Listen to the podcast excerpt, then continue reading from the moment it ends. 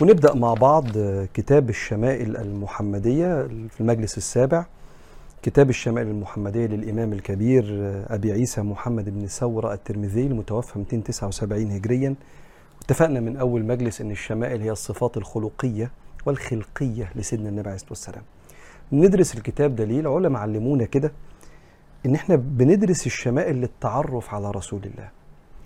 عارف لما تبقى بعيدا عن النبي هتكلم كلام علينا عشان أخد راحتي شوية في الكلام. عارف لما تبقى عايز تعرف شخصية حد تفهمه؟ فلما تلاقيه زعل من حاجة تفهم هو زعل ليه؟ آه هو الحاجات دي بتزعله. تلاقيه فرح تفهم هو فرح ليه؟ هنا عمل وقفة وهنا آه تجاوز آه هنا نصح وهنا تفهم. كأنك بتتعرف على طبع وشخصيه بني آدم. فناخد بقى نرجع بقى لسيدنا النبي عليه الصلاة والسلام. الشمائل غير السيرة السيره أحداث يومية. أيوه هو النبي عمل هنا ليه؟ أصلا أنا فهمت الشمائل بقى. فهمت شمائل النبي صفاته الخلقية والخلقية فقدرت أفهم هنا ليه عمل كده. والتعرف على رسول الله أولى وأهم في الطريق قبل لما تقرأ سيرته. والعلماء علمونا كده. لأنك لو قريت سيرته اللي فيها حروب كتيرة وفيها نقاشات ومواجهات محتاج تبقى فاهم المنطلقات الأسباب. فعشان كده بندرس الشمائل الأول. وصلنا مع الإمام الترمذي إلى باب ما جاء في مشية رسول الله عليه الصلاة والسلام. كان بيمشي إزاي؟ قال عن أبي يونس عن أبي هريرة رضي الله عنه قال ما رأيت شيئا أحسن من رسول الله صلى الله عليه وسلم. كأن الشمس تجري في وجهه. ولا رأيت أحدا أسرع في مشيته من رسول الله صلى الله عليه وآله وسلم كأن الأرض تطوى له وإن لنجهد أنفسنا وإنه لغير مكترث. سيدنا أبو هريرة بيقول في الباب ده إن أنا ما شفتش حد أحلى من النبي. بص في وشه تحس إن الشمس طالعة في وشه. التعبير ده مش تعبير اولا تعبير محب متيم. يعني قلبه معلق بسيدنا محمد واللي يعيش مع النبي عليه الصلاة والسلام ويشوفه يعني من ذاق عرف فأنت ما تستغربش من كلام الصحابة وما تستغربش من كلام العشاق والمحبين لرسول الله في أشعارهم وفي مدحهم للنبي عليه الصلاة والسلام. فبيقول كأن الشمس طالعة في وشه من كتر ما الوجه مستنير. بيقول وعمري في حياتي ما مشيت ورا حد مشيته أسرع من النبي عليه الصلاة والسلام. بيمشي بسرعة. بعض الناس يقول لك لشدة انشغاله لعلو همته لكثرة المواضيع والمواعيد اللي عنده. تعال نقعد نجتهد وفي الآخر النبي أعلى من كل اجتهاد. فكان مشيته عارف كده إيه؟ فيها شيء من أعظم درجات التركيز وال في لدرجة إن الصحابة ماشيين وراه مجهودين وهو ده طبيعته وإنه لغير مكترث ماشي مكمل. ف يعني ساعات كده الكلمات بتبقى عندي مش عارف أعبر عن جمال النبي عليه الصلاة والسلام. بالمناسبة لما بنقابل ناس عظماء في الدنيا بنلاقي ده طبعهم. بعيدا عن النبي بقى عشان برضو الواحد يتكلم براحته.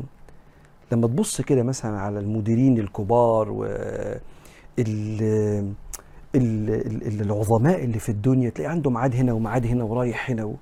حياته ليها قيمة. كم الإنجازات والتصرفات والمواعيد والبشر اللي بيساعدهم فتحس إنه ما عندوش وقت يمشي بالراحة.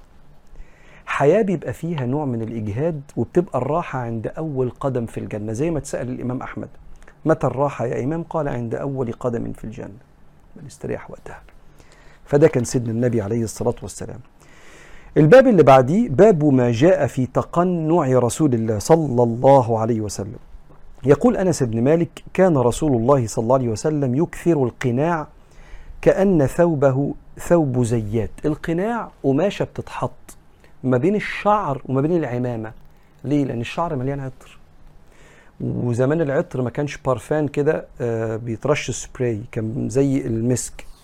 وكان العطر ده من ضمن الأماكن اللي بيتحط فيها الشعر. فالشعر يلمع ويبقى شكله جميل. وفي نفس الوقت يبقى ريحته حلوة قوي. لما تيجي تقرب منه تشم ريحة جميلة إن العطر بيمسك في الشعر. والناس اللي عندها لحية بتعطر لحيتها كمان. فالزيت ده ممكن يعني يعمل شيء كده يعني إيه يخلي العمامة تت يجي عليها الزيت كده فتبان كأن فيها شيء كده إيه مش هقول مش نظيف بس يجي عليها بقعة. فكان النبي يحط القناع ده اللي هو القماشة دي كأنه عليه الصلاة والسلام بيشتغل في بيع العطور.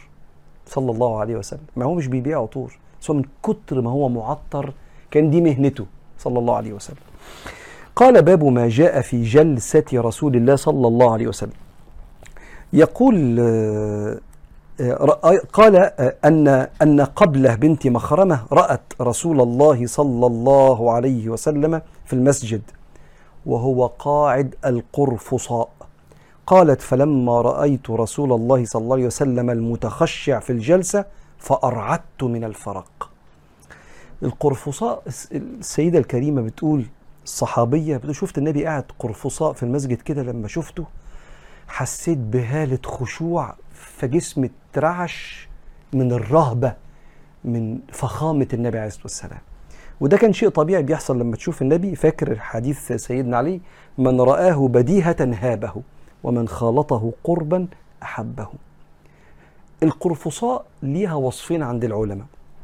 إما حد قاعد مربع كده يعني قاعد قعدة التشهد شايف واحد قاعد كده جلسة التشهد بس حاطط إيديه كده على رجله كده فقاعد قاعد التشهد عامل كده. فكان النبي يجي يقعد عليه الصلاة والسلام بالطريقة دي يربع كده بس بس هو قاعد قاعد التشهد وعامل كده. باصص في الأرض بيفكر كده. أو القرفصاء أقوم أنا حاطط رجلي دلوقتي قدامك كده على الترابيزة هنا واقوم ماسكهم الاثنين كده. فابقى قاعد ركبي الاثنين طالعين كده ورجليا قدامك هنا كأني قاعد زي اللي قاعد في صلاه الجمعة كده. فدخلت على سيدنا النبي عليه الصلاة والسلام لقيته قاعد كده. وتقال القرفصاء زي الاحتباء. برضو دي آه، آه، كلمة تانية بيوصف بيها جلسة النبي صلى الله عليه وآله وسلم. آه، فلما شافته يعني حصل لها شيء كده من إيه ده؟ هو في حد كده؟ آه. كانوا لما يشوفوا النبي عليه الصلاة والسلام زي ما بيقول عليه عبد الله بن سلام فلما رأيته علمت أن وجهه ليس بوجه كذاب صلى الله عليه وسلم. يقول آه، عن عباد بن تميم عن عمه أنه رأى النبي صلى الله عليه وسلم مستلقيا في المسجد وواضعا إحدى رجليه على الأخرى. يا سلام يا سلام. آه نايم عليه الصلاة والسلام ورجل على رجل كده. مستلقي كده ورجل على رجل. بت بت بتسجلوا الحاجات دي ليه؟ آه بنقول القعدات اللي النبي قعدها. أيوه ليه؟ علشان نبقى نقعد زيه. لأن تشبهنا بالنبي في قعدته بيخليني في عين الله في أبهى صورة. لأن سيدنا النبي عليه الصلاة والسلام كل تفصيلة من أول بربشة عينيه لغاية حركة صوابعه في الصلاة لغاية قصة وطريقة تسريحه لشعره لغاية طريقة لبسه. كل ده هو أرقى وأشيك وأعظم نموذج بشري. صلى الله عليه وسلم. وعن أبي سعيد عن أبيه عن جده أبي سعيد رضي الله عنه الخدري. سيدنا أبو سعيد الخدري يقول جاء كان رسول الله صلى الله عليه وسلم إذا جلس في المسجد احتبى بيديه. وشرحت لك آه، من شوية إيه هو الاحتباء. باب ما جاء في تكئة رسول الله صلى الله عليه وسلم. هو النبي كان بيتكئ إزاي وبيتكئ على إيه؟ يقول جابر بن سمرة رأيت رسول الله صلى الله عليه وسلم متكئا على وسادة على يساره. قاعد صلى الله عليه وسلم وساند كده على مخدة وكانت على إيده الشمال.